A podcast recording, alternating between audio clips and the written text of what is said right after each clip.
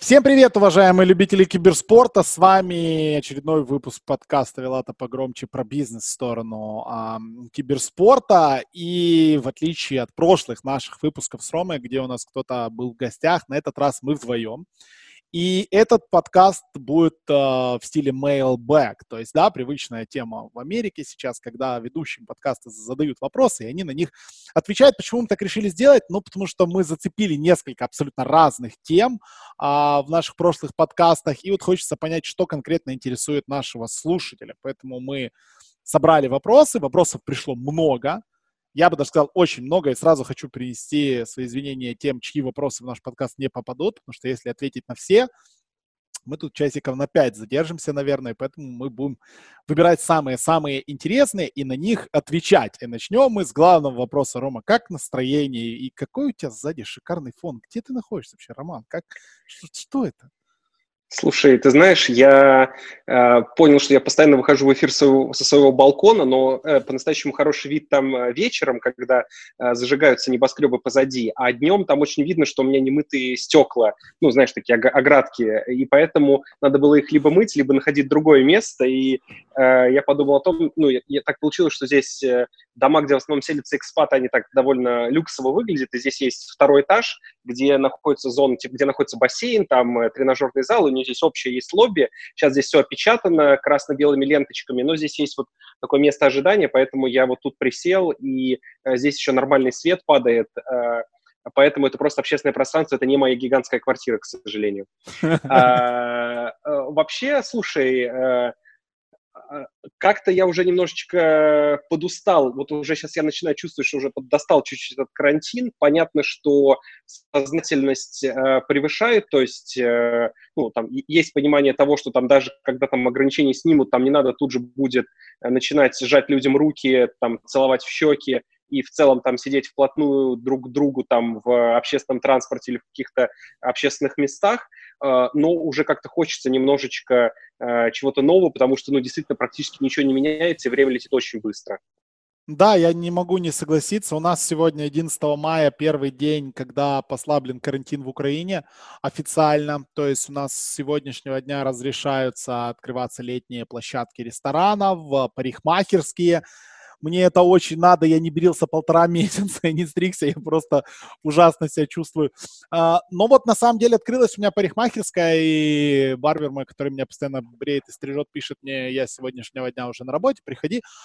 И я такой сижу и думаю, блин, на самом деле, по-моему, я еще ментально не готов к тому, чтобы идти ходить в парикмахерские и ходить в рестораны. То есть, да, я тоже хочу в офис, я хочу куда-то там, не знаю, просто вырваться. А, я вот ребенка позавчера отвез к бабушке, которая тоже отсидела там две недели э, строгого карантина, и мы отсидели две недели строгого карантина для того, чтобы хотя бы из четырех стен как-то э, ребенка куда-то в другое место отвезти, отвезли бабушке. Я вот сейчас один, второй день дома сижу, и я ну, реально прям ну, не понимаю, что делать. Хочется, тут я с тобой согласен, хочется, но, но, но колется, и непонятно, что мне делать. Идти мне к барберу, не идти, идти куда-то в ресторан, не, наверное, не идти. Наверное, посижу, наверное, лучше подкаст запишу, завтра эфиры начнутся, еще какая-то фигня. Ну, короче, пока э, продолжаю. Пока работа дома. есть, все нормально.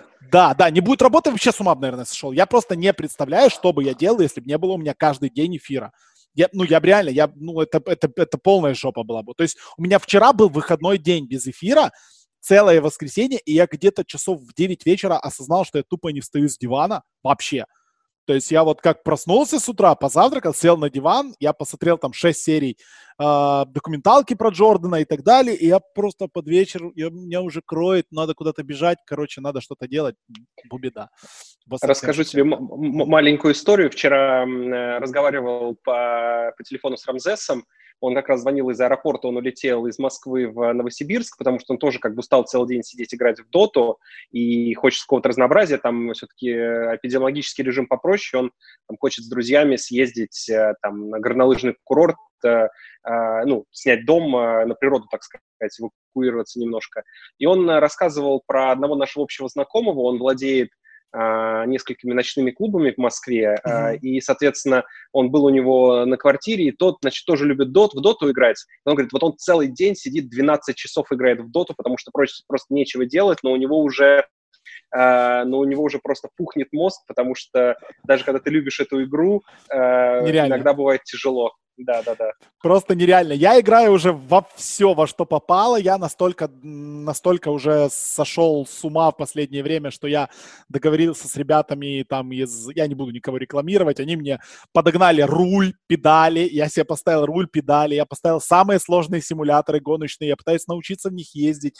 Короче, страдаю полной хренью, поэтому давай прекращать страдать хренью, а лучше поговорим про что-то более полезное. Конкретно поотвечаем на ваши вопросы, которые вы нам задавали. Опять-таки, вопрос вопросы по поводу каких-то вот прям совсем киберспортивных моментов, а, ну, типа там, что пикает того, что не пикает того, мы не будем отвечать, мы будем как-то, да, больше по теме, которая нам а, близка и по поводу которой мы с вами общаемся, то есть какая-то бизнес-сторона и бэкстейдж-сторона киберспорта. И вот эти вопросы мы с вами будем зачитывать, выбирать и как-то пытаться отвечать. Ну и начнем, наверное, с вопроса, который многих сейчас а, цепляет, и скажу вам сразу, что это же обсуждение у нас ведется в нашей конфе талантов майнкастовской. Поднял это обсуждение Ваня Факер, и мы дискутируем уже на протяжении двух или трех дней на эту тему. Так вот, вопрос от Яна звучит так. Здорово, ребят, что думаете насчет DPC лиг от Valve? Стоит ли вводить их, а то у топ-команд падает мотивация выигрывать? Э, вот такой вот вопрос. Давай, Ром, ты начни с того, вот, что ты думаешь на эту тему, а потом продолжу я какое-то консолидированное мнение свое и талантов Maincast а выдам. А, слушай, я думаю, что, э, как мне это видится ситуация, я, к сожалению или к счастью, не застал а, вот э, более раннего периода развития киберспорта, когда, э, ну, в основном все было онлайн, да, там, и а, у меня есть такое ощущение, что сейчас вот если сравнивать весну 2020 э, года и то, что, как мы думаем, будет осенью 2020 года, то есть что мы видим сейчас? Огромное количество онлайн-лиг разной степени тур, э, престижности, там от ESL One LA, э, который вы показывали, там до, я сейчас не хочу никого там обидеть, да, там очевидно, там менее престижных там э, виплеевских лиг, да, там и с точки зрения призового, и с точки зрения уровня э, команд участвующих, там по КСу тоже есть много разных лиг, э, но условно говоря, там, или есть лига по рематч, которая региональная, так вот, э, какого-то однозначного общего, а, то есть у сильных команд нет понимания того, что ты вот это выиграл, и это реально престижно. Есть Pushka League, есть э, там Stay at League, вот все эти лиги, особенно для зрителя, тоже непонятно. Я думаю, что в ситуации, когда, если все пойдет по плану, и осенью запустятся полноценные DPC-лиги Valve, э, которые тоже будут онлайн, но которые при этом будут иметь конкретную турнирную мотивацию, которая позволяет, будут позволять тебе проходить либо на мейджор, либо выходить из там tier-2 дивизиона в tier-1 дивизион, и потом выходить на мейджор. Ситуация кардинальным образом изменится, потому что для всех команд команд, а, это будет ясный путь к интернешнлу. А, понятно, что сейчас не очень понятно, как это все будет завязано, запуск этих лиг, как он будет завязан с перенесенным интом, а, но в целом я думаю, что это внесет ту самую, ну или там, приведем пример из КС, да, там сейчас есть, по сути дела, одна главная лига, там, SL Pro лига, которая даже там ушла немножко от онлайн-формата, да, незадолго до карантина, но было понятно, что есть SL Pro лига и Flashpoint. Это понятные лиги, которые там обладают довольно большим престижем. А помимо них, раньше там было довольно много всяких разных лиг, это размывало чуть-чуть ценность продукта. Поэтому я думаю, что, э, завершая то, что я хотел сказать, э, мне кажется, что DPC-лиги э, не будут, онлайн DPC-лиги не станут чем-то, что будет лишать команды мотивации, произойдет наоборот. Команды будут понимать, что это официально санкционированный Valve турнир и будут относиться к нему с гораздо большей серьезностью.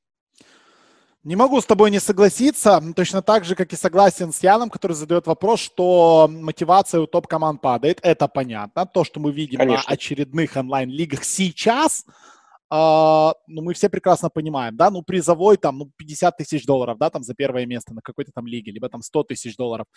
И этих лиг одна, вторая, третья, четвертая, да, сейчас вот заканчивается виплеевская лига, стартует ESL One Birmingham, потом стартует еще какая-то лига, потом еще какая-то лига. И эти лиги будут идти, идти, идти, пока, ну, какие-то онлайн-лиги, пока не вернется более-менее стандартный ритм жизни. А я думаю, осенью он вернется, да, то есть это будут ланы без зрителей, точно, это тысяча процентов.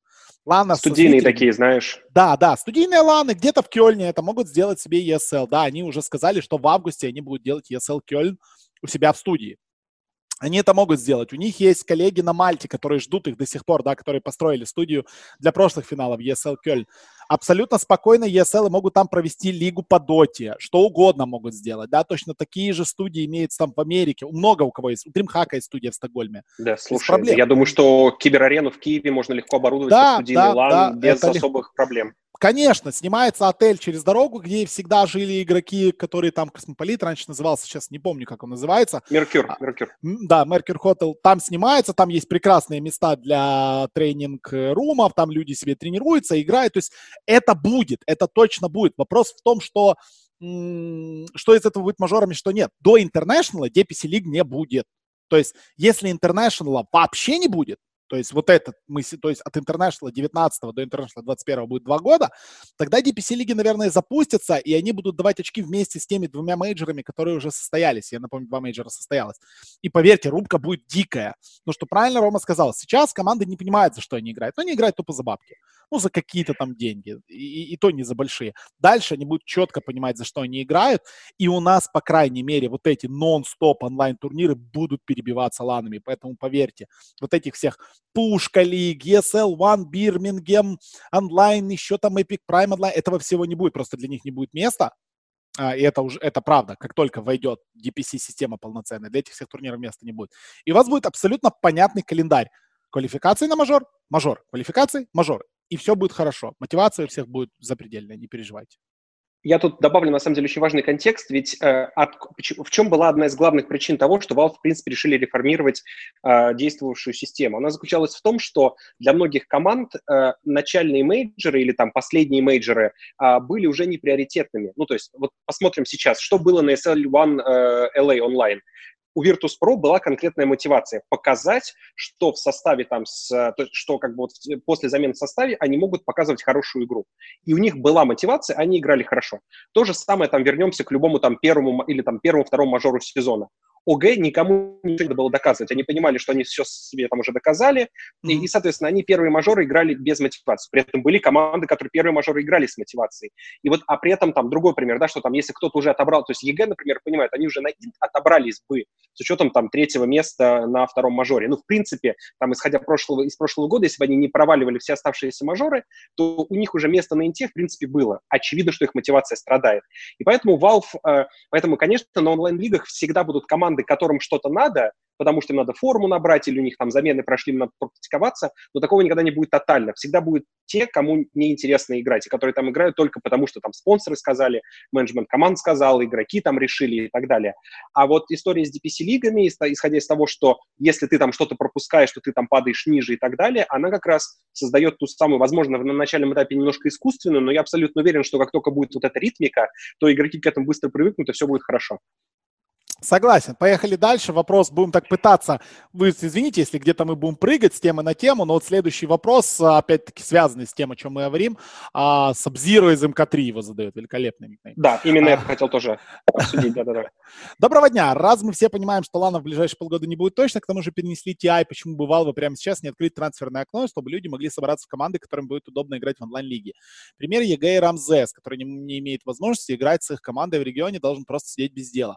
Понятно, что мало играть стенды, но это не те деньги. Да и какое удовольствие ощущать чужой тег. Спасибо.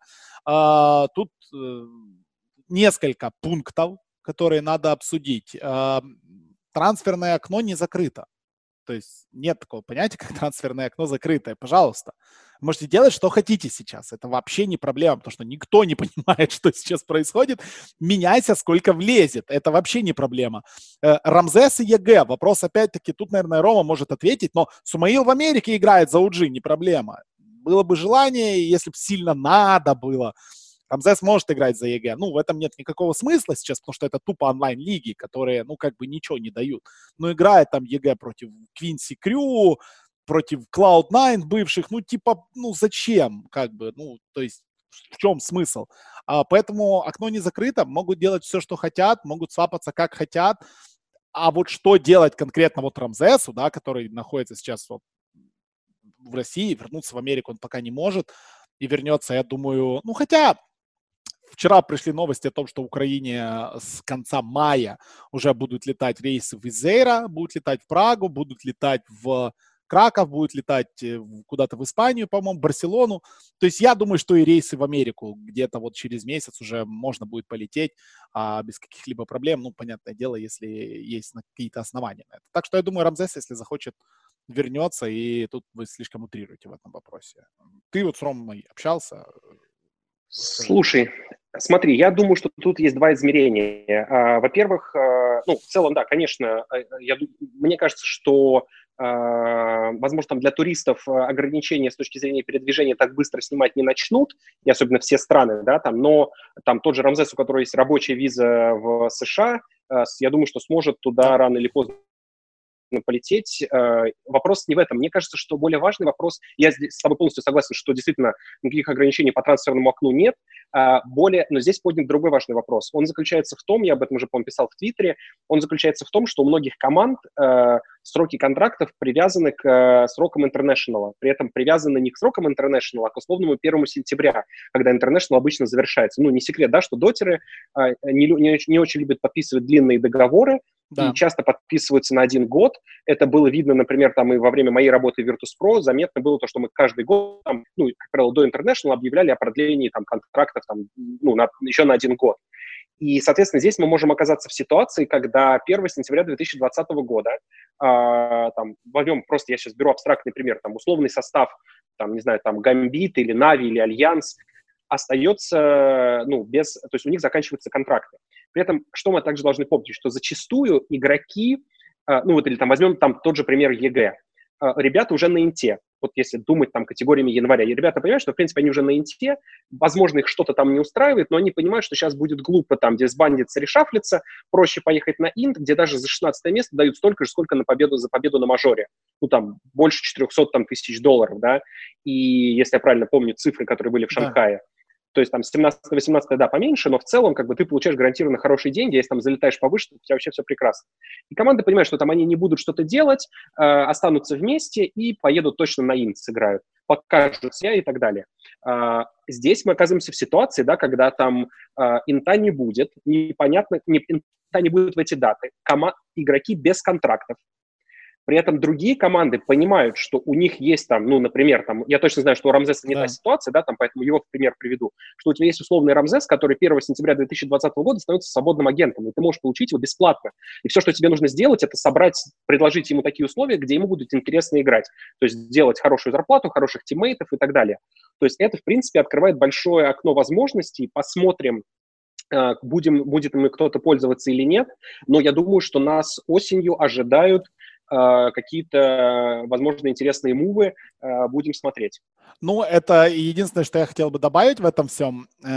Очень-очень э, мне кажется, что контракты, такие как в прошлом году, да, те зарплаты, которые в прошлом году игроки просили, в этом году им даже близко не видать. То есть люди, у которых контракты заканчиваются в августе, то есть, ну, вы вся, все, все все прекрасно понимают, тут даже нечего добавлять, как бы. Никто сейчас не будет платить так, как платили раньше. А, окей, что дальше? Какой следующий вопрос? Какой следующий вопрос Слушай. мы хотим зачитать? Ну, давай я коротко отвечу вот на вопрос еще один по поводу инта. Есть ли информация по поводу инта в Киеве? Хоть какие-то шансы у нас есть или нет? Вот такой вот вопрос был еще мне задан. Так вот, э, давайте я расскажу вообще, как, э, как это работает в Киеве. Мы собрались такой всей инициативной группой. А, в которую вошли известные блогеры, которые у нас занимаются с властью разнообразными проектами, пропихивают, и у них получается а, разнообразные ребята, которые проводят ивенты в Киеве, то есть, например, ребята, которые проводят Atlas Weekend, один из крупнейших фестивалей в Киеве, mm-hmm. очень крутой, а, и, собственно, киберспортивные действия, де- деятели, то есть это я, с Андреем, с Григорьевым со стороны Мейнкаста, это Саша Кахановский, а, это Женя Золотарев из Нави, и это Рома Романцов со Старладера. То есть, в принципе, собрали вот всех, кто делал разнообразные ивенты, либо с Valve, либо для Valve, либо хорошо общается с Valve, да, но мы понимаем, Нави, Старладер, который делал прошлый мажор по КСу и умеет делать одни из лучших сцен в мире, это правда. А, ну и мы, которые делаем трансляцию для Valve последних 9 лет или сколько там. А, соответственно, вместе мы пошли в мэрию, нашли, собственно, людей, которые у нас э, заинтересованы этим. Сейчас в стране есть такая штука у нас как офис цифровой трансформации в Киеве, есть целое министерство цифровой трансформации в Украине, там работают молодые понимающие люди, которые понимают, что это такое, которым не надо доказывать, которым не надо объяснять, то есть ты к ним приходишь там в кабинет министров на встречу, мы ходили а, с ребятами, и там ты, ты приходишь к министру, и тебе не надо объяснять, что такое киберспорт, люди все знают, люди знают, чем ты занимаешься. Скажи, пожалуйста, уточняющий вопрос, в галстуках ходили или можно без? Не, не, просто как кто в чем и так далее. И ребятам там тоже кто в чем, без, без, без лишних там и так далее. То есть очень комфортные встречи. Не, не чувствуешь себя как, э, знаешь, не пришей кобыли хвост. То есть у людей идея есть. Обещание э, от них помочь – это не просто обещание. Они конкретно хотят что-то сделать, сделать что-то крутое, они понимают, для чего интернешнл городу, они понимают, что это огромное количество туристов, они понимают, что мы можем сделать бомбу, очень крутую прям, потому что, да, есть проблема в Киеве, все знают, это отсутствие арены, а, но эта проблема решается. Решается она тем, что наш большой и красивый стадион, который принимал финал Лиги Чемпионов, принимал финал Евро и так далее, и так далее, и так далее, наш большой красивый стадион можно накрыть, если будет под это э, желание, то есть если будет под это ивент. И, соответственно, наш город еще помогает тем, что он может выделить для нас такую же вещь, как он делал на Евро-2012 для шведских фанатов. То есть у нас есть остров в Киеве, гидропарк большой, и на нем можно выделить целую кемпинг-зону для приезжих фанатов киберспортивных и сделать такой киберспортивный городок развлечений, где люди будут там жить, тусить, кушать и так далее, и так далее, и так далее. Этого никто никогда не делал, и это Киев может сделать. Я считаю, что у нашей, в нашей заявке, я не буду раскрывать все детали, очень много вещей, которых никто никогда не делал. И очень много экспертизы, которые никто не предлагал. Но я знаю, что у нас очень серьезные соперники. Я знаю, что подался Сингапур, я знаю, что подался Дубай, я знаю, что подался э, Кёльн, что подался Стокгольм во второй раз, понятное дело, но тут вопрос в том, что вообще будет с International, мы пока не знаем. А, ну, то есть очень много городов с сильной поддержкой тоже киберспортивных разных организаций подались. Поэтому шансы есть, но я бы не сказал, что они большие. Эти шансы маленькие э, в сравнении с другими городами, э, ну, опять-таки, потому что у нас нет инфраструктурного объекта. Ну, как-то так. Но это прикольная тема. Слушай. Вот как-то так. А, я тебе дам небольшой инсайт. Э, я знаю, что Москва тоже подалась у Москвы в целом есть та же самая ну, э, базовая формальная проблема с отсутствием необходимой площадки, потому что в Москве есть большие, в Москве есть современные арены, но они не дотягивают по вместимости. Это и ЦСКА-арена, где э, традиционный эпицентр проходит, и там, например, стадион «Динамо» новый, и там «Мегаспорт» есть арена, где был mm-hmm. финал чемпионата мира по хоккею 2007 года, но э, именно достаточно большой арены нет. Единственная в России современная, это, конечно, «Газпром-арена» в Питере, но это другая мэрия. И я точно знаю, что Москва подалась. Это не очень активно освещали в прессе. Э, и но ты знаешь, на фоне, я немножечко знаю про эту заявку, э, но ты знаешь, мне кажется, что на фоне а, того, что ты сейчас описал, а, а я с учетом того, что ты наверняка многое не сказал, а, я полностью согласен с тем, что у Юго-Восточной Азии могут быть действительно большие козыри, ну, потому что это такой, э, ну, там, выбирая там между Сингапуром и Киевом с точки зрения привлекательности для туристов, конечно, ну, Сингапур будет выигрывать. А с другой стороны, Киев в достаточно комфортном часовом поясе, у Киева очень хороший визовый режим, Э, и это немаловажный фактор, который, к сожалению, в Москве отсутствует. Поэтому я думаю, что э, будет интересная борьба. Вот, ну, к сожалению, что вот на нее, безусловно, накладывает свое влияние коронавирус, да, и, ну, будем смотреть, как все пойдет. Да, ну посмотрим. Опять-таки, на данный момент, если честно, я думаю, что International 2020 года, который уже перенесен, скорее всего, он будет перенесен на лето 2021 года я так думаю. Я надеюсь, у меня есть большая надежда, что он будет перенесен в Стокгольм там на условный январь, да, или там февраль, и у нас будет два интернешнл в 2021 году, но не верю я в это. Что-то мне кажется, что э, просто-напросто мы цикл пропустим, и все. И не будет перенесен интернешнл, а по сути, ну, мы без одного интернешнла останемся. Надеюсь, что нет. Посмотрим, как она будет. Окей, Погнали дальше. С интернешнлом, кажись, разобрались. Слушай, давай знаешь, что, давай знаешь, что обсудим. Вот ты уже затронул эту тему, это пятый вопрос. А, привет, это вопрос от Андрея Тарасяна. Привет, как вы считаете, зарплаты игроков соответствуют реалиям или же они сильно завышены? Давай, наверное, начну отвечать, потому что ты уже кое-что сказал на эту тему, mm-hmm. и потом мне будет очень интересно услышать а, твое мнение. А, что я застал за вот свои там три с половиной года работы в киберспорте? А, я, ну, я, не, конечно, не могу раскрывать там конкретные цифры, но могу сказать так, что а, уровень э, зарплат, например, там игроков э, Virtus.pro и сопоставимых команд относительно того, как вот когда я пришел в конце лета 2016 года и э, до того, уровень, до которого он вырос в конце там 2019 года, э, зарплаты выросли там, ну, где-то, наверное, в там 6-7 раз, да, там 5-7 раз. Uh, то есть, ну, если тогда были команды, там, которые там могли платить игрокам там, по 500 долларов, по 1000 долларов там, или ту же сумму там, в гривнах, в рублях, то сейчас, конечно, такого уже нет. И именно поэтому мы видим, что многие команды, которые тогда считались тир-2, там та же Вега, Империя, они, по сути, больше не содержат э, команд по доте вообще. И то же самое мы видим на многих других рынках, э, даже безотносительно истории с коронавирусом. Uh, то есть зарплаты выросли прям ну, в несколько раз. А, при этом а, произошел большой рост а, спонсорской выручки тоже, но коэффициент, ну, скажем так, количество раз, на которые выросла спонсорская выручка, он меньше. То есть мы видим, что зарплаты игроков, которые составляют основную часть затрат любой киберспортивной команды, выросли условно в 5 раз, а спонсорство выросло там в 2, в 3 или пусть ну, даже в 4 раза, что, в принципе, супер крутой показатель, но э, условная минусовость команд которая присутствовала тогда и присутствует сейчас, она меньше не стала. Это видно из биржевого отчета к IPO для Astralis. А, и это уже была нездоровая ситуация. Поэтому а, если там в футболе э, скажем так, клубы там тратили на зарплаты там 50-60%, топовые там английские, ну, скажем так, здоровые там э, немецкие клубы там и так далее, то в киберспорте этот, э, этот процент был выше, и мне кажется, что так или иначе все шло к тому, что потихонечку э, этот пузырь именно зарплатный, он начнет сдуваться, но я думаю, что коронавирус только ускорит этот процесс. Э, я абсолютно с тобой согласен. По поводу уровня зарплат игроков я бы разделил все-таки немножечко доту со всеми другими дисциплинами. В первую очередь с Counter-Strike, да, потому что в Counter-Strike, ну, в доте есть International. Это меняет все. Это доту от этим Dota отличается от абсолютно всего в мире, что имеется. А в Доте точно так же я буду, наверное, прав, если скажу, что в Доте точно так же, как, не знаю, в украинском футболе, да, или в русском футболе, а зарплатный фонд э, вообще никак не рыночный. То есть он, он с рынком не работает. То есть зарплата не зависит от того, сколько клуб зарабатывает денег, а должна. А, и это неправильно. Потому что все портит International. Мое мнение, что зарплаты игроков не соответствуют реалиям. Мое мнение, что они завышены.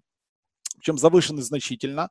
А, и это все пофиксится. И это все пофиксится со временем. Опять-таки коронавирус на это а, поэтому ударит довольно серьезно. Упадут маркетинговые бюджеты. Это уже понятно. Они уже падают. Пойдет рецессия, пойдет а, спад э, денег, которые будут получать клубы. Соответственно, пойдет срез зарплаты. И тут как бы игрокам, игроки ничего не поделают. А, в КС ситуация немножечко другая. Потому что там, там зарплаты в принципе выше дотерских. Ну, если в среднем взять, да, топовые европейские клубы – в доте, да, вот, например, возьмем Nigma, Secret, да, там Альянс Liquid в доте, и возьмем G2, Astralis, OG, Fnatic, да, и там NIP, то зарплата у кейсеров будет, ну, наверное, раза в два с половиной выше, или даже в три. Вот, вот, вот, ну, я точно не, не готов ручаться, мне кажется, где-то в два, два раза точно будет. И там это соответствует, наверное, все-таки больше э, правде, чем это соответствует в доте. Потому что зарплата КСера, она намного проще высчитывается, она намного проще возвращается. И там ребята как бы за счет зарплаты живут, и у них намного правильнее контракты, у них намного правильнее трансферная вообще схема, и намного правильнее вот это все работает. Там люди не зависят от одного турнира в году. Когда у тебя люди поехали, выиграли 6 миллионов долларов, им плевать, они могут без зарплаты, без зарплаты целый год играть. Им все равно. Главное на интернешнл попасть и там выиграть еще денег. И это портит. Виталий, давай я, я, я тебя на, на, чуть-чуть перебью э, на всякий пожарный, э, чуть получше. Ты сказал абсолютно верные вещи, я просто их хочу немножко развернуть. Когда давай. ты говоришь, что ты лучше понимаешь, как это возвращать и так далее. Просто приведу конкретный пример когда там, например, Нави э, приходит, Simple приходит к Нави и говорит, ребят, там, я хочу там зарплату, я сейчас беру там абстрактные цифры, там, не знаю, там, 20 тысяч долларов в месяц. А Нави говорит ему, окей, Саш, э, мы, наверное, можем себе там позволить эту цифру, но мы хотим контракт там, например, там, на два года или на три года а, и там достаточно высокую, сопоставимую там с твоей ценностью выкупную стоимость. Нави таким образом понимают, что да, они подписываются на довольно большие деньги, но при этом они могут прийти к спонсору и сказать, ребята, вот смотрите, у нас есть лучший игрок мира 2018 года, который с нами подписан на два года, Uh, у него есть там такие-то обязательства по стримингу, потому что не секрет, что Кайсер много стримит. Да. Uh, соответственно, у, и у Нави появляется большой инвентарь, который они могут монетизировать. И дальше это уже вопрос и ответственность Нави, насколько успешно они это сделают. И, как мне кажется, Нави делают хорошую работу. Uh, здесь все понятно. А, при этом а, там, а, э, сменим историю перед тем, как перейду к доте, другой пример, да. А в КС уже работают системы ревшера, то есть когда лиги и турниры, ну, в первую очередь лиги, конечно, и Blast, и ESL, не секрет, что для топовых команд у них есть схема распределения доходов, когда команды а, претенду, как команды получают гарантированную выручку, гарантированный процент от общей выручки турнира, от спонсорских доходов и так далее. Это появилось еще там в 2016 году, когда появилась Веса, да, там ESL Pro Лига старая, а, и это то, что происходит, то есть это понятная система монетизации. Плюс есть два года подряд, два раза в год у тебя есть стикеры, когда ты получаешь э, конкретные деньги от Valve, а, есть именно командные стикеры, а, поэтому там эта система понятна. А теперь попробуем пос посмотрим на доту, да. А, дотеры никогда не подписывают, ровно из-за того, что ты сказал, дотеры не подписывают длинные контракты, потому что им важен только international. Соответственно, условно, International в середине года, и я не могу, когда мы там в ноябре ведем переговоры со спонсором, да, там, с условным букмекером, я не могу им гарантировать, что весь следующий год условный Рамзес, Соло там и другие медийные игроки будут точно в команде. И следующий, ты правильно сказал, момент, заключающийся в том, что после того, как ОГ выиграли Инт, или тем более после того, как они два раза выиграли Инт, заставить игроков приехать на какое-то спонсорское мероприятие крайне сложно, потому что ну, им уже в принципе ничего не нужно. А, почему? Потому что только что выиграл огромное количество денег. И в этом я с тобой полностью согласен, экосистема Counter-Strike гораздо здоровее экосистемы Dota. Ну, вообще, в СНГ это отдельная тема. Опять-таки, отправлю вас на интервью Жени Золотарева, которое я у него брал месяца два или три назад на YouTube-канале Майнкаста. Посмотрите внимательно. Там Женя все прекрасно рассказывает про то, э, как вообще легко работать с дотерами. Спойлер, это сложно, это, это, это, это нелегко. А, следующий вопрос от Всеволода, от Прадика. Кстати, хорошие подкасты, рекомендую, подпишитесь. Peasy подкаст называется, э, про КС, а, ребята выпускают гостей, зовут постоянно разнообразных. Я к ним в гости приходил, поэтому подпишитесь, э, слушайте, большие молодцы. А, вопрос простой. Контракты игроков и стафа, особенности, отличия от большого спорта и так далее. А, я понятия не имею, как, чем отличаются контракты игроков от контрактов игроков в большом спорте, потому что я никогда контракты игроков не подписывал. Хотя я видел контракты некоторых игроков с некоторыми организациями, э, не топовыми. Мне присылали, э, помог, просили некоторые игроки помочь разобраться, и некоторые игроки подписывали вещи, которые я бы не подписал даже в состоянии полного алкогольного опьянения. То есть я не знаю, что у, у людей в голове, чтобы подписывать такой бред. То есть некоторые клубы откровенно пользуются полной неграмотностью игроков и подписывают их там чуть ли не на рабские условия. Это правда. А в спорте этого мало, потому что там очень мало игроков, которые это делают все сами. Обычно у каждого есть агент, либо родители нанимают какого-то юриста, либо сам игрок, поэтому с этим проблем нет. Но, наверное, про основные различия должен сказать Рома. Все-таки он знает, э, как работает и то, и то. А, я на самом деле обращу внимание на одну самую важную, на одно самое важное принципиальное отличие. И опять же, здесь я видел большой прогресс в том, что касается, скажем так, обеления этой индустрии. А, когда я приходил в Киберспорт в 2016 году, а, я столкнулся для себя с тем, я сейчас приведу пример по аналогии с французским футбольным чемпионатом. Так вот, многие команды существовали как юридические лица, ну, говоря прямо, в офшорных юрисдикциях. А, при этом я подразумеваю там не а, такие уважаемые, там, ну, в хорошем смысле офшоры, там, как Кипр, да, там, mm-hmm. или там Нидерланды тоже некоторые считают офшором, потому что там, ну, для холдинговых структур там довольно либеральное законодательство, или там Шотландия та же. Я прям беру какие-то прям, ну, неадекватные помойки из э, из списка ФАТФ, да, там э, ну, солнечное остров Карибского моря, да, и, и это, конечно, давало таким э, командам э, ну, определенные преимущества э, с точки зрения там, возможности там, налогообложения и так далее. Э, хорошая новость в том, что, э, скажем так, с каждой новой партией инвестиций, которые приходили в киберспорт, это, как правило, были крупные прозрачные компании, э, которые, ну, которым бизнес-этика просто не позволяла вести бизнес в подобных юрисдикциях.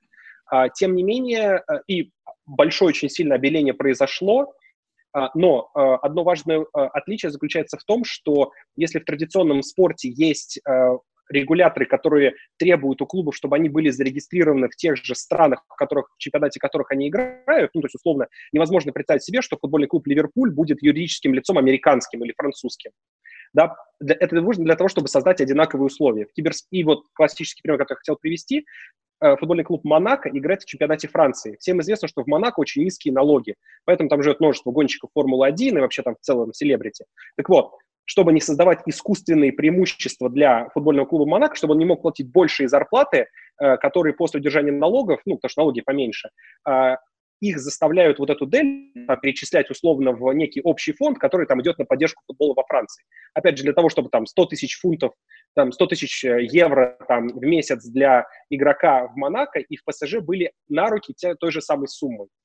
А, так вот, в киберспорте а, пока а, нет однозначной привязки а, места, а, условно там, фактического нахождения команды с, к месту ее регистрации. А, не думаю, что это изменится быстро. В том числе это связано с тем, что, например, и российское, и украинское законодательство не так гибкие ну, с точки зрения гражданского кодекса. То есть в России, например, ты не можешь забрать у игрока полностью его лицо и ну, то, что называется имиджевые коммерческие права. Ну, просто гражданский кодекс этого не позволяет сделать, потому что лицо всегда принадлежит человеку. А, например, в английском праве, да, там, которое действует в Великобритании, там, на Мальте, на Кипре, ты это сделать можешь. И поэтому, э, скажем так, юрисдикции используются другие, э, и это, наверное, главное вот такое систематическое отличие, э, о котором, я думаю, что так можно открыто сказать. Ну, в, в общем, конечно, различий прям очень-очень много, но про системные Рома, понятное дело, рассказал. По поводу там стафа, это я не совсем понимаю, что имеется в виду под контракт. Ну, давай я тебе, задам, я тебе зад, давай я тебе задам вопрос. Вот смотри, там, например, в России такое понятие, как non-compete, оно в целом в законодательстве не прописано, и, ну, с точки зрения mm-hmm. российского права, да, там, если я там, например, официально работаю в Сбербанке, и Сбербанк мне, типа, прописал, что я не могу пойти работать в Альфа-банк, это, в принципе, такая сомнительная штука, да? Да. А, вот, ну, ты же понимаешь, да, там в киберспорте это такая более чувствительная вещь, там переходы сотрудников там из RuHub а в Maincast, из Maincast а в WePlay. Расскажи, как, э, как вы это решаете в студии, например, и решаете ли как-то? Ну, да, у многих людей в киберспорте, хотя, как ты правильно сказал, ни в российском, ни в украинском законодательстве это не имеет никакого смысла, включают контракты non-compete, то есть, например, если ты уходишь из из какой-то, ну, из того же Maincast а, да, или там из StarLadder а, тебя заставляют подписать э, контракты не о non-compete, что ты не можешь на протяжении, там, не знаю, года работать в других киберспортивных организациях. Иногда их даже перечисляют. Зачастую их даже перечисляют, где ты не имеешь права работать. А, ты можешь нарушать сколько угодно. Ну, то есть ты реально, ты можешь пойти и сразу же работать, другой тебе ничего не будет, абсолютно. Это не имеет никакой юридической силы у нас, но почему-то это продолжает включать, и я знаю людей, которые действительно следуют этому нонкомпиту. Я не понимаю, по какой причине. Я знаю людей, которые там ушли сейчас из разнообразных организаций, сидят дома. Они просто ждут, когда пройдет время нонкомпита для того, чтобы пойти куда-то на работу. То есть я не знаю, зачем они это делают. Я им не один раз уже говорил, что это делать не надо. Но у нас почему-то это пытается вводить. Э, зачастую между крупными СНГшными там, студиями, холдингами и так далее, и так далее, есть договоренности о том, что друг у друга люди там не хантят uh-huh. сотрудников. Но эти договоренности год назад один крупный игрок начал нарушать активно начал нарушать, и эти договоренности касаются и талантов, и там, стафа, например, да, топового менеджмента. Ну, то есть, скажу честно, да, у нас есть договоренность со Старладером о том, что мы не будем идти и пытаться забрать оттуда до конца действия контрактов, там, не знаю, комментаторов по КСу или там главного режиссера или еще кого-то, да, или людей, которые делают титровалку, ну, то есть там крутых, крутых там фронтенщиков или бэкэнд, ну, то есть люди, которые бэкэндом занимаются. То есть мы их всех знаем, так же, как и Рома Романцов знает людей, которые работают у нас и занимаются там разработкой титров, ну, мы договорились, что мы друг у друга не будем тягать, потому что, ну, это ни, ни к чему хорошему не приведет, потому что, да, я пойду, дам чуть больше зарплату, переманю, потом он даст чуть больше зарплату, ну, то есть с точки зрения организации это не имеет никакого смысла. Такой же договор, в принципе, э, имеется и с Рухабом, и мы абсолютно честно и открыто я заявляю, что я никого не буду воровать с Рухаба, а, ни с сотрудников, несмотря на то, что там есть люди, которых там я лично нанимал на работу, да, а, и из талантов, пока там не закончатся контракты, потому что я считаю, что это правильно. А есть, не, да, есть, есть, буду честен, да, есть виплей, который как бы которому похер, который занимается этим, которые тягают и талантов, и став, и как бы они не совсем а, добросовестно, по моему мнению, ведут вот эту вот э, работу, но это у них работает, это для них работает, они переманивают людей, люди к ним приходят, а, и работают в их структуре. Опять-таки, понятное дело, что контракты подписываются не со всеми, сотрудниками, которые работают, ну, строгие контракты, нон и так далее. А, поэтому, ну, есть такие моменты, когда люди просто-напросто уходят и, и, и продолжают там через два дня работать в другой организации и переносить моментально весь свой опыт, который они там наработали, все данные, которые у них есть, потому что, ну, NDA на самом деле это тоже полный булшит, и как бы non-disclosure agreement в нашем праве, он работает, ну, вообще непонятно как. Так что контракты, по сути, это Филькина грамотно, и все работает на личных договоренностях, и я не знаю, как, как, как правильно это высказать. Слушай, ну я здесь, я здесь добавлю, на самом деле, наверное, еще одну историю, связанную с тем, что вот э, там, условно, возьмем там того же там Гарри Невилла, да, там, или Джейми Каррагера, экспертов на Sky Sports, uh-huh. там, одном из главных, ну, наверное, в мире э, спортивных телеканалов. Понятно, что объем их бизнеса таков, что они могут позволить себе э, этих людей сажать, ну, по сути, ну, то есть на контракт с жестким нон-компитом, да? да, или там условная там история с Андреем Малаховым, Первым каналом, например, там была, да, там, э, то есть когда э, просто в киберспорте в том числе сейчас еще недостаточно денег для того, чтобы там, ну, грубо говоря, там, мейнкаст платил так много денег хвосту, чтобы хвост был навсегда только с мейнкастом, да, там, или какой-то другой, потому что это просто экономически нецелесообразно. И э, я думаю, что со временем это будет потихонечку случаться, да, а, но для этого должна, мы, надо сначала кризис преодолеть, э, и потом будем снова ждать, когда благополучные времена настанут. Да, я не думаю, что это в ближайшее время вообще возможно. Я думаю, вы тоже все прекрасно понимаете, что я там могу работать и на StarLadder, на канале StarLadder, да, еще там где-то, и, как правильно Рома сказал, это абсолютно невыгодно кого-то закреплять каким-то там эксклюзивом и так далее. Ну, кому оно нахер надо сейчас. Это такая себе тема. А, погнали следующие интересные вопросы от вас.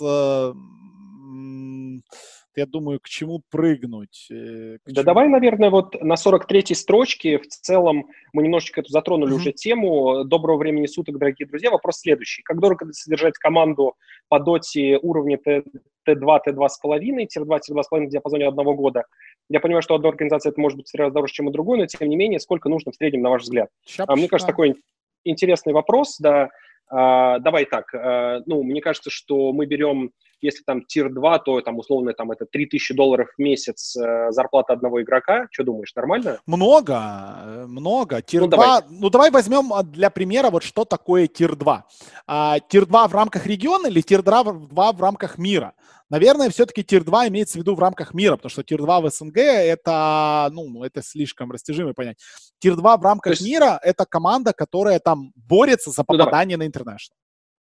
Э, согласен, это команда, которая там за год, э, там, то есть вот давай, вот вернемся на пару лет назад, вспомнишь, была Team Effect, где играла mm-hmm. Афония, вот да. это, мне кажется, была такая tier-2 команда, которая приезжала на мажоры, не согласен. Я, я считаю, что, ну, окей, тут вопрос все-таки tier-2, tier-2 с половиной. Для меня tier-2 это гамбит. Вот гамбит это tier-2. Да, вот. да, да, да. А, то есть вот команда... Прошлого сезона. Вот, Gambit, Gambit прошлого, прошлого сезона. сезона. Да, да, гамбит да, прошлого сезона. Вот давай да, это да, рассматривать на гамбит прошлого сезона. Да, да. 3000 да. долларов, ну, наверное, мало. Наверное, ну, хорошо, не 7. тогда... Ну, давай все в среднем ну, 4 возьмем. Да, согласен. 4 это будет нормально. У тебя там есть звезда, которая получает побольше, какие-то молодежь, которая да. получает чуть поменьше, да. То есть Значит, зарплатный это... фонд у тебя 20к в месяц. Э, э, да, 20к на игроков, плюс тебе нужен тренер. Давай тренер плюс менеджер поставим 3000. 3000, хорошо. Да, а, да. Приблизительно 3000. То есть у тебя получается 360 тысяч в год зарплатный фонд клуба, 20 на 12.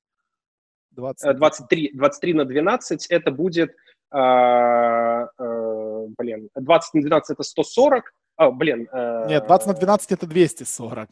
Да, Правильно? 240 да, и 240. еще, да, 250, 252. 240 тысяч, 252 тысячи у тебя зарплата. Ну, 200, фонд 200, получается. Да, 250 тысяч у тебя в год уходит на зарплаты там игроков, тренера и менеджера. Мы там сейчас как бы не берем там какие-то там условного генерального директора команды, там э, а, юристов, финансистов и так далее. Не, Значит, ну слушай, мы... это надо взять. В любом случае мы сейчас берем операционку. У нас в любом случае есть Нет, SMM-отдел там... и так далее. И так не, далее. подожди, там вопрос именно сколько команду стоит содержать. А, команду. Нас... Ну, то есть представим себе, что там Face Clan думает, надо ли нам запускать состав Доту. по доте. Хорошо, что, согласен. Что нам это будет делать? Да. Согласен. То есть у тебя есть 200, 250к долларов в год, это у тебя зарплата игроков. А Давай берем 4 тренера... буткемпа где-то по 2 недели приблизительно. Ну, минимум 4. Ну, да, есть, есть разные схемы, там, когда у тебя есть постоянный буткемп или у тебя есть, ну, не секрет, что там, условно, те же EG, у них там нет, по сути, постоянного буткемпа, да, там они, в зависимости от того, где проходит турнир, э, приезжают там, условно, в Варшаву, в Kinguin Team House, там, или где-то э, там в том же саммите могут в Америке, в доме буткемпиться. А, слушай, ну, буткемп, наверное, стоит э, там, ну, положим, там 100 долларов там с человека в день, где-то он Но ну, тебе это, будет... Это, это, это довольно дешевый буткемп, ты считаешь? 100 ну ладно, ладно, давай 200, ну давай 200. Да, давай 200 долларов, потому что надо их перевести, им надо где-то жить, им надо компьютеры взять в аренду, их надо прокормить. Соответственно, 200 долларов в день будем брать 14 дней один. Ну давайте возьмем приблизительно в год буткемпов, ну пускай дней 60, где-то так. Где-то так. 60 дней, у нас 6 человек по, 2, по 1200 долларов, 60 умножаем на 1200. Это 72 тысячи получаем 72 тысячи долларов. Ну, на самом деле, будет там 70, там, ну да, да, окей, 72. Плюс я думаю, что 18 тысяч смело можно закидывать на всякие перемещения, которые не оплачиваются организаторами да. турниров, потому что игроки там живут там-то, там-то, там-то. А, ну, то есть это соточка еще.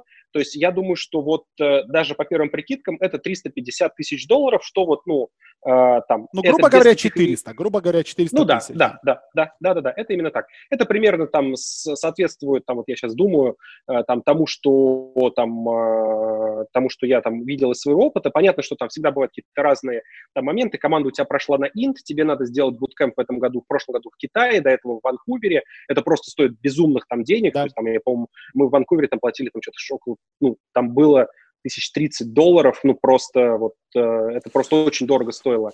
Да, и... да, да, ну, это, без... это, по... это, это понятно. Но это все перемены, но грубо говоря, ну, наверное, цифра, да, цифра это 400 да? тысяч. Если хотите да? чуть-чуть покруче иметь какую-то звезду 500, ну, вот, да, да, именно так. А как так это, что... как это окупить, будучи Т2 командой? Э, маленький... А, и при этом, при этом вы не можете взять большой кат с призового, потому что Т2 команды и игроки не согласятся на большой кат с призового. То есть кат в районе там 25% вам никто не даст. Вы Я можете... думаю, что 15, 15 это максимум. Это если вы гениальный торгаш и да, умеете да, да. гениально договариваться, вы договоритесь на 15% от организации, от, от призового. То есть, соответственно, если для того, чтобы это окупить, чисто призовыми, да, э, вам надо, я не ну, знаю, чтобы сколько ваш клуб выиграл, 2 миллиона долларов. Не-не, ну, очевидно, что призовыми это купить невозможно. Да. То есть понятно, что, ну, там, условно, команда уровня Гамбит прошлого года могла, в принципе, рассчитывать на хорошего спонсора-букмекера, который мог давать, э, ну, я бы сказал, наверное, где-то процентов 20 там от этой суммы затрат, 20-30 процентов, да, там. Ну, где-то, а, ну, зависимости... где 150 тысяч можно с букмекера да, получить. Да, да, да. Опять же, в зависимости от рынка, то есть, как бы, если ты там tier-2 в СНГ, там это одни деньги, если там mm-hmm. tier-2 в Юго-Восточной Азии могут, может быть, там чуть побольше и так далее. В принципе, можно было найти еще пару спонсоров, а, там, которые могли бы платить там где-то по 50, там 70 тысяч, а, но мы вот понимаем, да, там это условно там, ну, половину бы это закрыло, то есть ты да. бы оказывался там в минусе на 200 тысяч.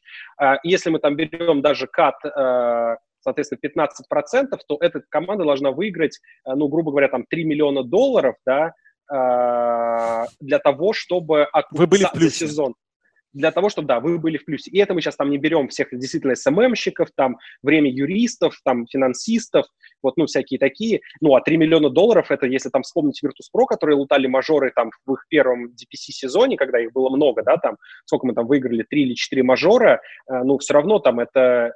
Ну, Даже есть, близко как не 3 миллиона долларов было. Ну, да, да, да, да, да. А, поэтому, как вот видно, э, это такое достаточно ну, Слож, вы, сложная вы, вы экономика. Поняли, да, вы поняли. Поэтому да, переходим да, да. к следующему вопросу, который Сережа задал. Есть ли смысл создавать свою киберспортивную команду с целью заработать? Потому что везде говорят, что команды работают в ноль, то и в убыток. Зачем тогда этим заниматься ради надежды на далекое будущее? Вот вам простая экономика только что была предоставлена. То есть содержание клуба, в котором есть только состав по доте, Uh, и есть еще пусть чек 5 стафа, вам будет стоить полмиллиона долларов в год, если у вас нет офиса. Если у вас есть офис, еще дороже. Как вы это будете окупать? Ну, если вы умеете продавать, если у вас есть люди, которые умеют продавать, э, вперед и с песней. А, но то, что все говорят о том, что большинство киберспортивных клубов работает в минус, это правда. Это да. киберспортивных клубов, которые работают в плюс, единицы и некоторые ими становятся вот, ну, вот буквально вот в последнее время, да, начинают выходить там в плюс, и то за счет того, что там складывается классная ситуация. Опять-таки отсылочка к моему интервью с Золотарем, где он рассказывал, что ну, слушайте, э, подписали, да, так, у тебя видео пропало, я так понимаю, ты, ты тогда... Да, я нормально. обрубил звоночек, да. Все нормально. Так вот, э, то, что начал, начали те же NAVI получать cut с ESL, кац Бласта, который зависит от количества зрителей и от результатов, которые есть на матчах NAVI. Соответственно, NAVI самая зарабатывающая команда в мире э, с точки зрения да, денег с турнирных операторов и они там новых спонсоров и так далее, и так далее подтянули. То есть, если ты настолько круто собираешь и вокруг себя зрителей, то теоретически ты можешь зарабатывать на этом. Ты можешь зарабатывать как Face Clan на мерче, на бренде. Да, Face Clan это давно не, не команда по КСу, ребята. Команда по КСу это одна, не знаю, одна двадцатая, может быть, или одна там тридцатая их общего Согласен. бизнеса. Э, вот тогда ты можешь зарабатывать. Можешь зарабатывать как ликвид, который зарабатывает на мерче, который зарабатывает на сотнях своих составов, игроков, рекламе и так далее. А, но таких клубов, ну, я реально на, на, ну, ну, 10 пальцев точно хватит, чтобы перечислить. Это даже 5 хватит, мне кажется. Слушай, я здесь, ты абсолютно прав. Я хочу добавить только две вещи. Вот при всем том, что ты совершенно прав сказал, что эти команды зарабатывают, мы должны понять, что они зарабатывают в рамках конкретного года. То да. есть там, если говорить, я там там, ну, возьмем там условно абстрактный ликвид, да, там, они могли 15 лет там каждый год показывать убыток, там, не знаю, там 100 тысяч долларов, миллион долларов, неважно. И только в последние годы там у них может быть прибыль там те же 100 тысяч долларов, да. Но при этом, если мы посмотрим ретроспективно на общие вложения, я думаю, это то, что называется, опера... то есть они операционно безубыточны, да, то есть они сами себя обеспечивают там и показывают какую-то прибыль, но если мы посмотрим на то, сколько они стоили своим акционерам на протяжении там 10 лет, это, конечно, будет все еще минус. Но при всем при этом я вот буквально сегодня с утра закончил слушать, э, у нас есть э, такой отличный подкаст, называется Green Room, э, его делает шеф-редактор sports.ru Влад Воронин и Егор Корицан, который был долго директором по новым медиа в футбольном клубе «Зенит», а до этого учился в Нью-Йорке, в Колумбии и работал в американском офисе Баварии, ну такой в целом очень прогрессивный парень российский, из Кемерово, кстати, почти земляк Рамзеса. Так вот, а он, а у них, был, у них была тема выпуска, тема выпуска был МЛС, и то, как они, ну, по сути, там, за 25 лет из, э, из ничего пришли к тому, что есть сейчас. И там, конечно, тоже была история о том, что до сих пор многие там клубы МЛС, МЛС это чемпионат Америки по футболу, да, по обычному европейскому футболу, они, конечно, убыточны, но они вкладываются в продукт, и они понимают, что вот сейчас они как раз находятся на грани того, когда к ним за счет хорошего продукта, за счет хороших стадионов придут хорошие телевизионные деньги, ну, надеюсь, там коронавирус на это не сильно повлияет, и в этот момент произойдет качественный скачок, когда клубы действительно начнут зарабатывать.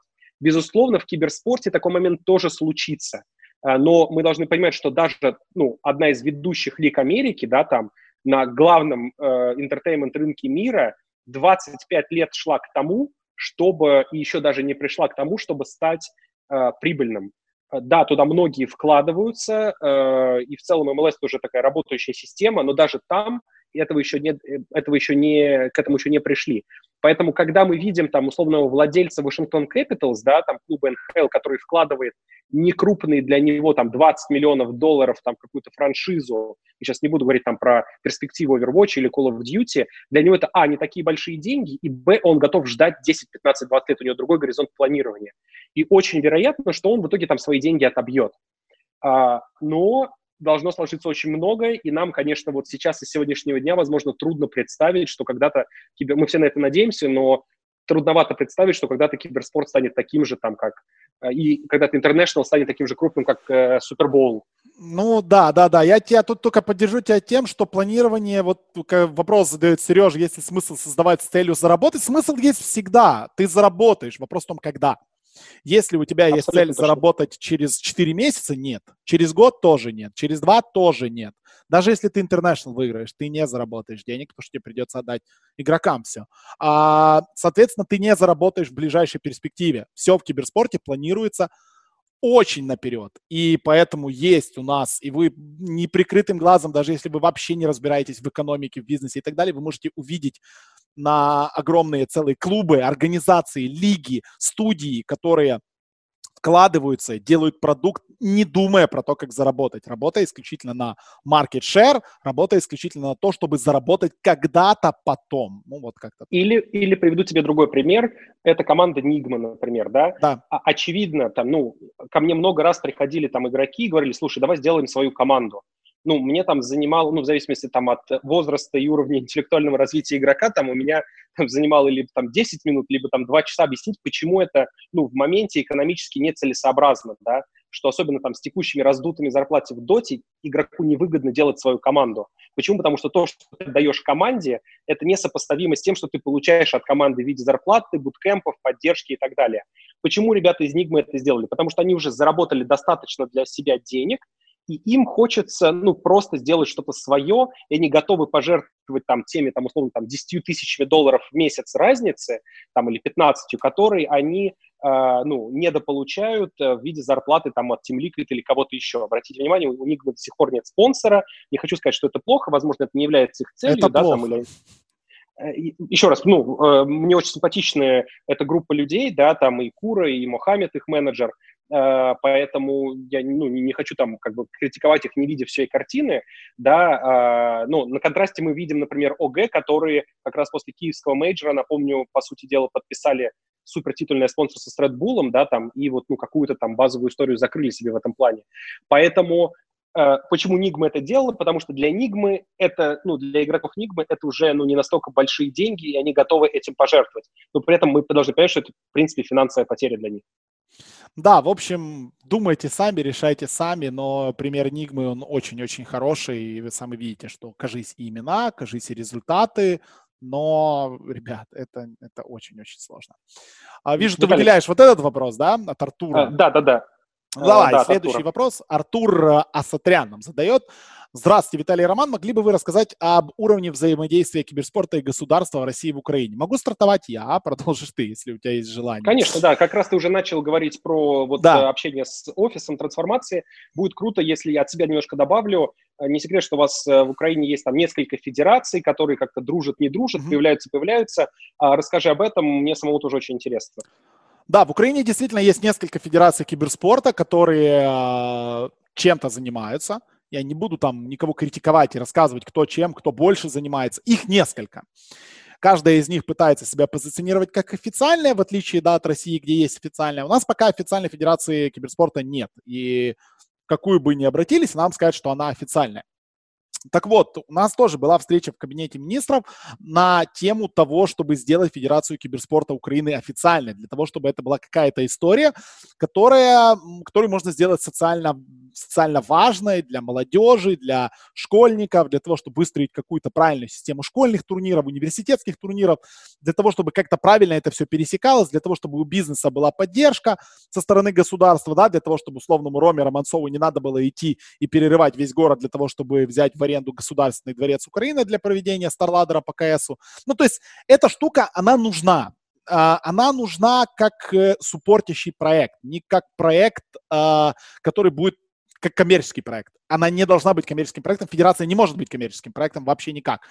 Это, э, блин, как же оно переводится на русский язык? Громадянская организация. Общественная, общественная. Общественная организация. Вот это, общественная организация. Собственно, у нас такая есть. Создана общественная организация Украинской Федерации Киберспорта или Федерации Киберспорта Украины, неважно. У них есть свой статут, у них есть там э, президиум этой федерации. В этом президиуме федерации есть шесть мест – Три из этих мест занимает один человек, который является одновременно владельцем сети компьютерных клубов. Три занимает другой человек. И они по очереди передают себе право э, называться президентом Федерации киберспорта Украины. Правильно это? Конечно же, нет, потому что, ну, туда никто не может войти, туда никого не избирают. Ну, то есть это какая-то непонятная ситуация. Соответственно, понятное дело, что никакой пользы глобальной реально развивающим киберспорт в стране а, организациям федерация у нас не дает. А, поэтому нас пригласили в офис, э, в кабинет министров, а, пригласили опять-таки представителей Майнкаста, и NAVI, и Старладера, много кого. И с нами общались как с представителями бизнеса, спрашивали, что мы хотим и как мы себе это видим. И, соответственно, если вот такая федерация, она будет существовать, но в этой федерации там, да, будет 6-7 членов президиума, и, грубо говоря, туда будут входить представители из бизнеса, да, там представители Майнкаста, Виплея, NAVI, э, там сети клубов каких-то, Старладера, ну, всех, кто в Украине базируется, тогда это имеет смысл. Тогда мы все вместе будем делать что-то, что реально может быть выгодно украинскому э, киберспорту, да, то есть StarLadder и проведение StarLadder турнира в Украине глобально выгодно украинскому киберспорту, потому что, а, туристы, б, молодежь интересуется и так далее, и так далее, и так далее. Да, Дару. Даже несмотря на то, что Майнкаст конкурент StarLadder, потому почему-то же от этого, конечно, выигрывают все. Да, правильно. Несмотря на то, что мы конкуренты, э, от этого действительно выигрывают все. И мне выгодно, чтобы турниры StarLadder делал, и StarLadder выгодно, чтобы мы делали. И нам выгодно, чтобы это все работало. Нам выгодно для того, чтобы у нас была, у нас была целая структура школьных студенческих чемпионатов с какими-то финалами, какая-то понятная структура. И мы только за. Мы не хотим с этого заработать денег. Не хочет StarLadder, не хотим мы, не хочет Vplay, не хочет Navi. Это, это логично. Но есть люди, которые хотят с этого заработать денег. И это самая большая проблема. То есть федерация нужна для того, чтобы помогать нам, чтобы это должна быть инструментом общения бизнеса со, с государством. Но сейчас так не есть. Сейчас федерация это какая-то, в Украине, по крайней мере, все вот эти федерации, это какие-то попытки где-то срубить каких-то государственных денег, быстро их распилить, что-то потратить, и все. И, и это очень большая проблема. Поэтому федерация у нас невозможно, пока люди, которые занимаются разными этими федерациями, не поймут, что этот инструмент не позволит им зарабатывать кучу бабла. Этот инструмент может быть э, только выгоден абсолютно всем. И пока он будет выгоден только тем, кто пытается набить свои карманы, он не будет существовать. И именно это нам сказали, например, э, в офисе кабинете министров. Нам прямым текстом сказали, ребята, если вы не сядете все вместе и не договоритесь, государственного, государственной поддержки киберспорта в Украине не будет никогда. И об этом знают представители всех федераций в Украине. Они знают, что им никогда не дадут официальный статус, пока они не сядут и не договорятся со всеми участниками рынка для того, чтобы работать вместе и работать над чем-то крутым и хорошим, что будет выгодно абсолютно всем. И вот теперь два варианта. Ну, две стороны вопроса, скажем так, конфликта, хотя это не конфликт. Мы, я имею в виду бизнес, а, который хочет, чтобы государство нам помогало и не хочет с этого бабла. И люди, которые нарегали этих федераций и хотят бабла, но не хотят работать с бизнесом. Когда это все сойдется, возможно, у нас будет федерация, которая что-то даст. На данный момент я в это не верю. Я не думаю, что это в ближайшее время возможно, поэтому я считаю, что федерация в Украине на данный момент не имеет никакого смысла. Вот так. Какая ситуация в России? А, постараюсь ответить. Э, слушай, ты очень, на самом деле, интересно рассказал, даже я не знал, э, как бы, вот, очень хороший ответ. Э, я постараюсь рассказать коротко. А, смотри, ну, во-первых, не секрет, что часто в России решения принимаются, скажем так, более авторитарным и менее консенсусным образом, а, Поэтому что хочу сказать, что, во-первых, ну, опять же, там не секрет, да, что факт э, достаточно значительных инвестиций в киберспорт э, со стороны э, там, Алишера Усманова в конце 2015 года и тот факт, что киберспорт был признан в России видом спорта официальным где-то полгода спустя, чуть-чуть побольше, ну, эти вещи, скажем так, не могут не быть взаимосвязаны. А, и это на самом деле абсолютно нормально. Я, не, я даже объясню почему. А, потому что, ну, это показывает, государство видит, что бизнес там, неважно, крупный там или какое-то количество среднего бизнеса заинтересовано э, в поддержке отрасли, и мне кажется, я много раз говорил это публично, в России как раз федерация э, занимается очень правильной историей, и я бы, я на самом деле очень в этом уверен, потому что я вот в сентябре прошлого года ездил там в Барнаул на небольшой там киберспортивный турнир и разговаривал с ребятами из вот Алтая, с, с Алтая там несколько регионов у нас есть. И вот уже тот факт, что, как ты правильно сказал, что какие-то энтузиасты на местах могут прийти, там, не знаю, в районную школу и попросить у них там актовый зал для того, чтобы произвести соревнования по компьютерному спорту, как он у них, как у нас он официально называется в России, это уже гораздо проще, потому что директор школы понимает, что это официальный вид спорта, как шахматы там или uh-huh. что-то еще, да, там. И для него это непонятные сатанинские там какие-то вещи, где там, э, ну, у нас Counter-Strike не считается официальной дисциплиной компьютерного спорта, да, там, поэтому там, ну, э, условно, ты можешь стать чемпионом России по доте, но не можешь стать чемпионом России по КС, да, а, ну, опять же, там, из-за там э, определенной жестокости в игре, которая, как ни крути, есть. Так вот, а, то, что э, государство легитимизировало всю эту историю, создав официальную, скажем так, сделав киберспорт официальным видом спорта, это очень здорово. Федерация, как мне кажется, фокусируется на абсолютно правильных э, вещах. Э, она именно такое, то, что английским словом grassroots называется, создает как бы ячейки по регионам э, и дает им там возможности, э, соответственно, развивать киберспорт у себя. Я знаю, что есть э, конкретная цель проводить вот эти там чемпионаты, кубки России. К ним можно по-разному относиться, что там э, они никому не нужны, их там играют одни раки там и так далее. Но тем не менее, есть задача проводить их не в Москве максимально, да, там, поэтому ведется работа там с, с губернаторами разных регионов, э, чтобы там, э, условно, там, что-то было там в Тюмени, что-то сейчас, по-моему, будет в Нижнем Новгороде, и это, э, это хорошая история, потому что там даже Роджер в каком-то интервью, по-моему, говорил, там, что когда они там выиграли какой-то давний Кубок России, там еще до Virtus.pro, там для него это, для его родителей это было очень важным показателем того, что вот там сынок занимается чем-то там, ну, более-менее дельным. Поэтому, действительно, э, при этом я не... Э, у нас, конечно, все-таки Россия, да, поэтому у, нас не так это все бизнес-ориентировано, как на самом деле это должно быть, да, а, где, ну, вот в формате, который ты описываешь, а, и у нас такие советские традиции, они все-таки посильнее, поэтому, а, но даже тот факт, что федерация фокусируется вот именно на таких алдовых немножко форматах, это хорошо, потому что это дает тот самый эффект развития киберспорта в их понимании, он может отличаться там от понимания Virtus.pro, там, Рухаба или кого-то еще, но они тоже делают свое дело, и я могу сказать, что э, они молодцы. Конечно, все равно периодически случаются прошлогодние турниры формата, э, когда 7 человек пришло там э, и 150 человек смотрело на стриме. Э, это там дело, по-моему, региональная федерация, и такие вещи всегда будут, особенно когда ты получаешь доступ к каким-то государственным или муниципальным деньгам. Ну, что, Бывает, бывает, бывает, да, да. Бывает, тут, да. Тут действительно не поспоришь. А, окей, да, с этим вопросом разобрались. В общем, где-то работает. Э, я надеюсь.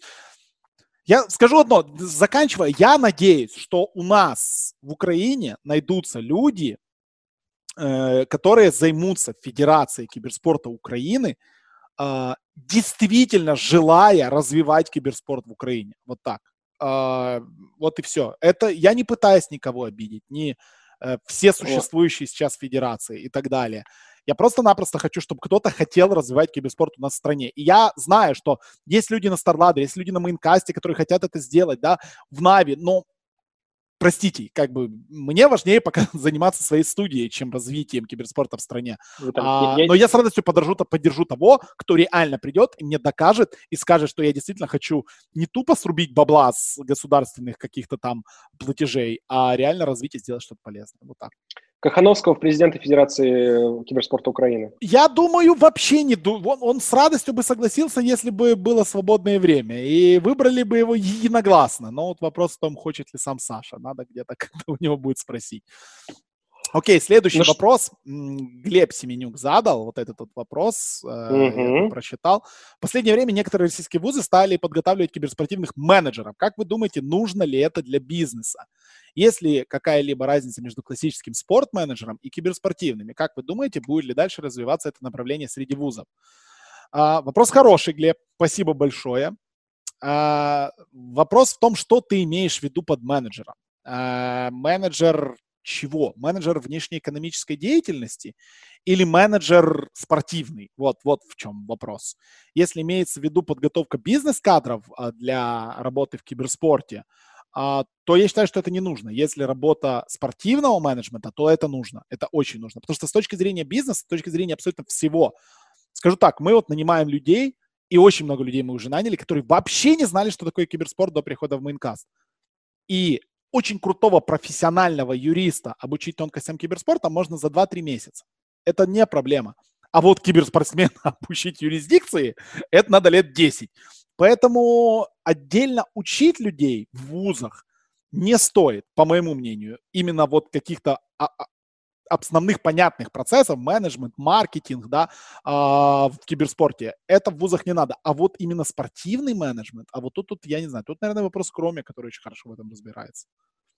А, Виталик, я полностью подпишусь под тем, что ты, что ты уже сказал. А, абсолютно с этим согласен. У нас даже в медийном отделе Virtus.pro было, было такое похожее на то, что сказал выражение, заключающееся в том, что можно научить, там, условно, футбольного журналиста писать про киберспорт, но невозможно научить э, фаната киберспорта там писать по-русски грамотно. А, то есть а, я приведу прям другой конкретный пример. А, Дима Шишков, который на протяжении нескольких лет был менеджером состава Virtus.pro по доте. Сейчас, насколько я знаю, у него там есть определенные карьерные продвижения внутри организации. А, так вот, мы его нашли просто на HeadHunter. А, мы, по большому счету, когда фильтровались там по кандидатам, нам был просто нужен project менеджер, потому что управление киберспортивной командой, да, по большому счету не так отличается от управления какой-то там командой дизайнеров или там тех, кто сайт делает. Ну, по большому счету, это умение там взаимодействовать с людьми, держать в голове большое количество какой-то информации э, и как бы там, ну, доставлять результат. А, мне кажется, что я согласен, полностью согласен с тобой, что полноценных курсов в вузах э, для киберспорта не нужно, и я не считаю это правильным. Э, но а, мне кажется, что краткосрочные такие, ну, как это старомодно называется, курсы повышения квалификации, а, которые там, например, мы делали с, как раз совместно с Федерацией компьютерного спорта, и там сейчас вот э, я помогаю одним ребятам тоже запустить историю, когда условно готовые спортивные, ну, то есть представим себе там менеджер футбольного клуба «Динамо» да, да, да, да. Киев – а, его там по, рабо- э, его по работе там отправляют на двухнедельные там какие-то экспресс-курсы, где ему те же представители StarLadder, Maincast рассказывают про организацию трансляций и турниров, представители Нави рассказывают, как функционирует э, команда, а там еще кто-то рассказывает, ну, какие-то там другие аспекты. И человек, благодаря этому, уже имея знания в своей индустрии спортивной, он просто получает понимание того, как работает именно киберспорт. А, вот такие, место для таких вещей, оно совершенно точно есть, но это, очевидно, краткосрочные курсы, которые там должны длиться в зависимости там, от наполнения, там, от нескольких дней там, до нескольких недель, может быть, месяцев, а, но не более. А на такие вещи, конечно, может быть спрос. То есть, когда там, условно, тот же «Динамо» Киев, как я уже сказал, там решает, открывать им киберспортивные э, там, отделения или не открывать, и они хотят человека, которому они это хотят поручить, отправить, там, понять, что вообще из себя представляет индустрия. Вот на такой спрос, безусловно, есть и будет. Да, я полностью согласен, и надо, чтобы это просто почаще происходило, потому что, скажу сам, я тоже иногда, когда приезжаю на некоторые встречи, я вот мне один, боже, где же это было? В Мюнхене. В Мюнхене пару лет назад э, когда мы с тобой на футболе были, я за день до футбола а, попал в бар, просто в бар, где был SEO Ливерпуля Питер Мур, который на протяжении двух часов рассказывал о том, как функционирует клуб. Я сидел вот так с вываленной челюстью, и мне было это просто дико интересно. Поэтому вот такие вещи действительно, я думаю, нужно делать. И разнообразные киберспортивные конференции — это все-таки штука хорошая, если да, приглашают правильных людей, опять-таки, а, всегда имейте в виду. А, окей, следующий вопрос, который ты выделил интересным, он а, задал а, Рома Казинский, это автор с телеграм-канала украиноязычного Джигернаут в шароварах. Можете на него подписаться, ну, он полностью на украинском языке. Вопросы тоже на украинском языке. Рома мне предложил ответить на украинском языке также, но проблема в том, что тут ответа минут на 20 будет. И я думаю... Давай, у него несколько Да, да, да, да, я, я, я, могу зачитать по-украински, а отвечать будем по-русски, наверное, все-таки, потому что... Нет, нет, стоп, стоп, стоп, стоп, стоп. Давай, стоп. да, нет, да. Виталик, я считаю, что у нас должна быть украинская секция, украинская секция, значит, uh на, в нашем подкасте, хотя Хорошо. бы маленькая, поэтому я предлагаю тебе выбрать один вопрос и полностью ответить на него, на, на него самому и ответить как раз на мове. А в конце концов, наши языки не настолько сильно отличаются, я может, думаю, люди, что может, я люди и... поймут, да? Ну, кто его знает. Конечно. Ты просто не так, не так быстро и не с львовским акцентом или не з е, Хорошо, е, хорошо. Ужгородським говори. Я попробую. І так, питання номер один: як увірватися в кіберспорт? Питання номер два: які, на мою думку, основні методи виходу з кризи в бізнес-індустрії кіберспорту? Питання номер три: як зробити організацію прибутковою? На це питання ми вже відповідали. Прибуткову організацію зробити дуже дуже тяжко. Питання номер чотири: чому дуже мало організацій роблять упор на мерч, і чи вартує воно того?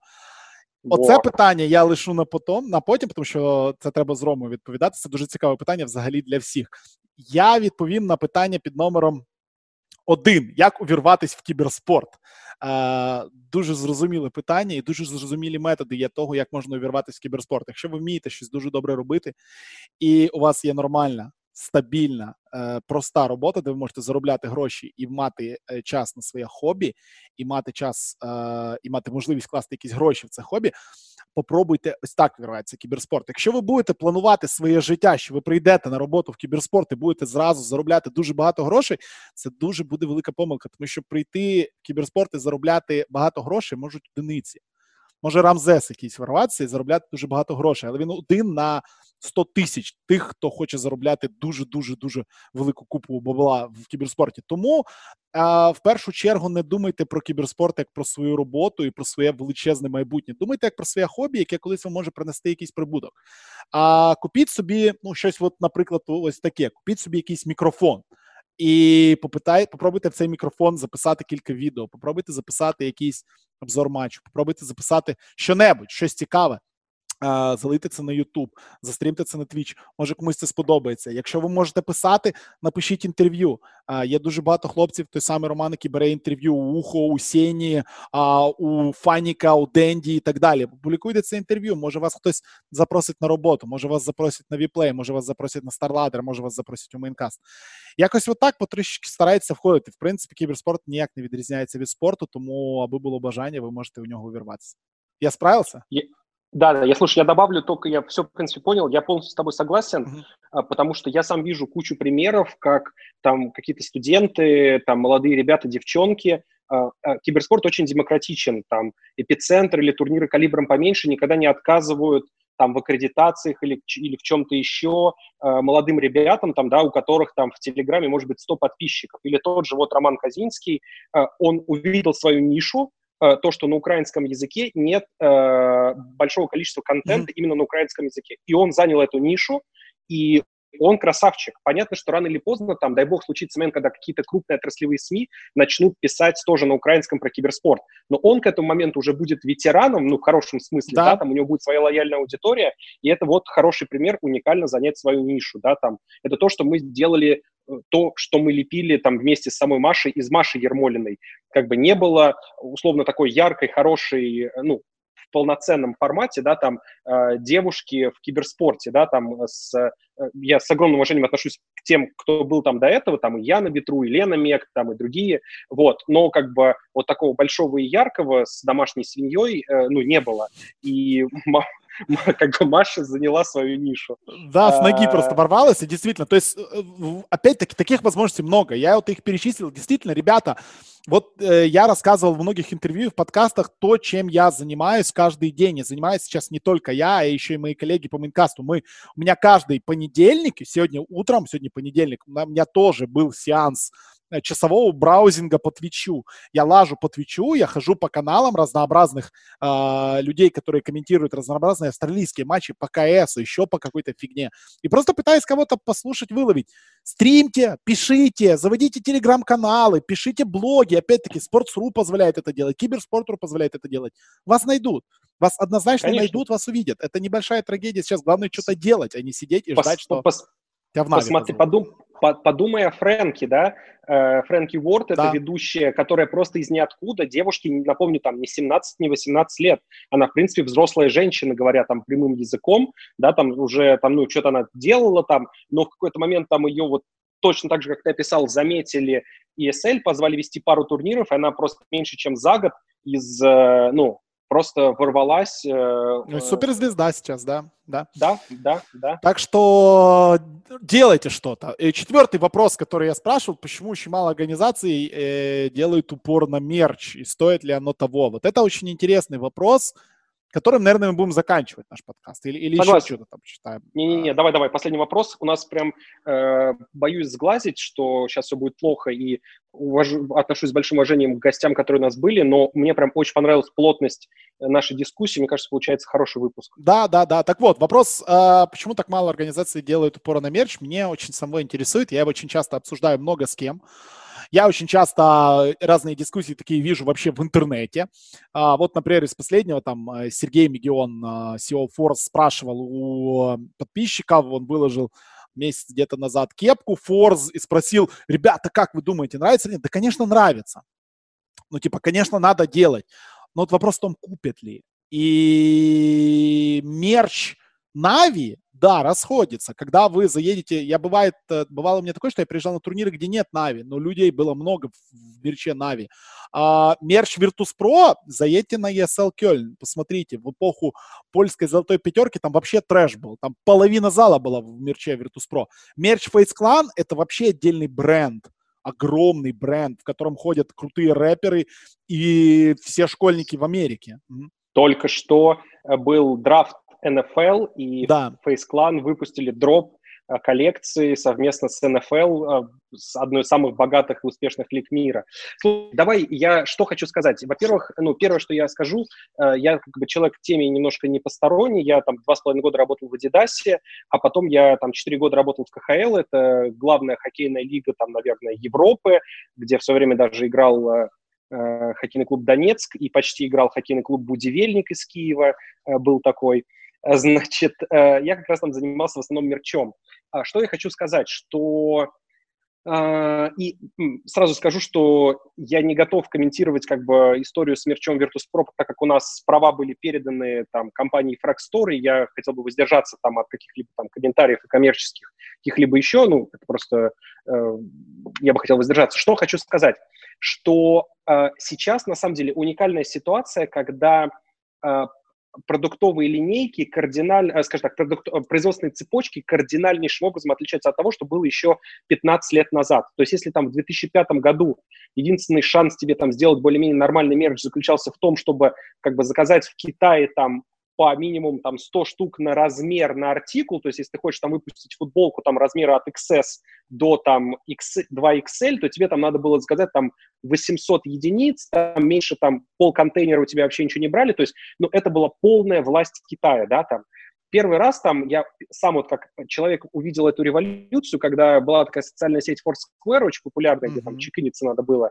и за какую-то тысячу чекинов тебе присылали футболку бесплатную. И я обнаружил, что это футболка American Apparel, ну, был такой известный бренд, который э, в Лос-Анджелесе там делался, да, там сейчас обанкротился. И они просто купили футболку American Apparel и нанесли на него там логотип Foursquare. И это было здорово, потому что футболка там стоила там каких-то 10 долларов даже в розничном магазине.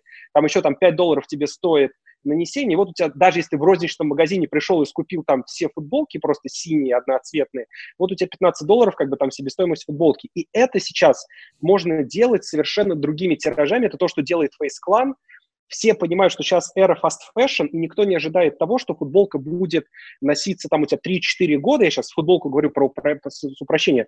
По большому счету, э, никто не мешает. У нас там в России есть магазин «Твое», да, где это, или там Uniqlo есть, да, там а, есть куча брендов, у которых у тебя э, ну, нет никакого брендинга, там, типа трех полосок или суши. Даже так любая команда может с минимальными затратами и, и уж в, в той же Северной Америке и в Европе есть куча B2B решений, да, там, которые там позволяют тебе сделать офигенный крутой мерч нормального качества очень просто, э, с там, минимальными затратами, и все, что тебе, во что тебе нужно инвестировать, это хороший дизайн. Причем это не будет, как, знаешь, эти промо-футболки, в которых мерчендайзеры раскладывают в сельпо там, э, там какие-то продукты, да, там, ну, с, там, э, то есть нет, это уже реально нормальные как бы вещи, и есть, безусловно, целая а, ниша, в которой, мне кажется, ворвались очень круто Нави а, с вот этой известной дизайнером украинской, я не помню, как ее зовут, большие я красавцы. Не вспомню, да, да, да, да, да, но это супер здорово, понятно, что это нишевая история, но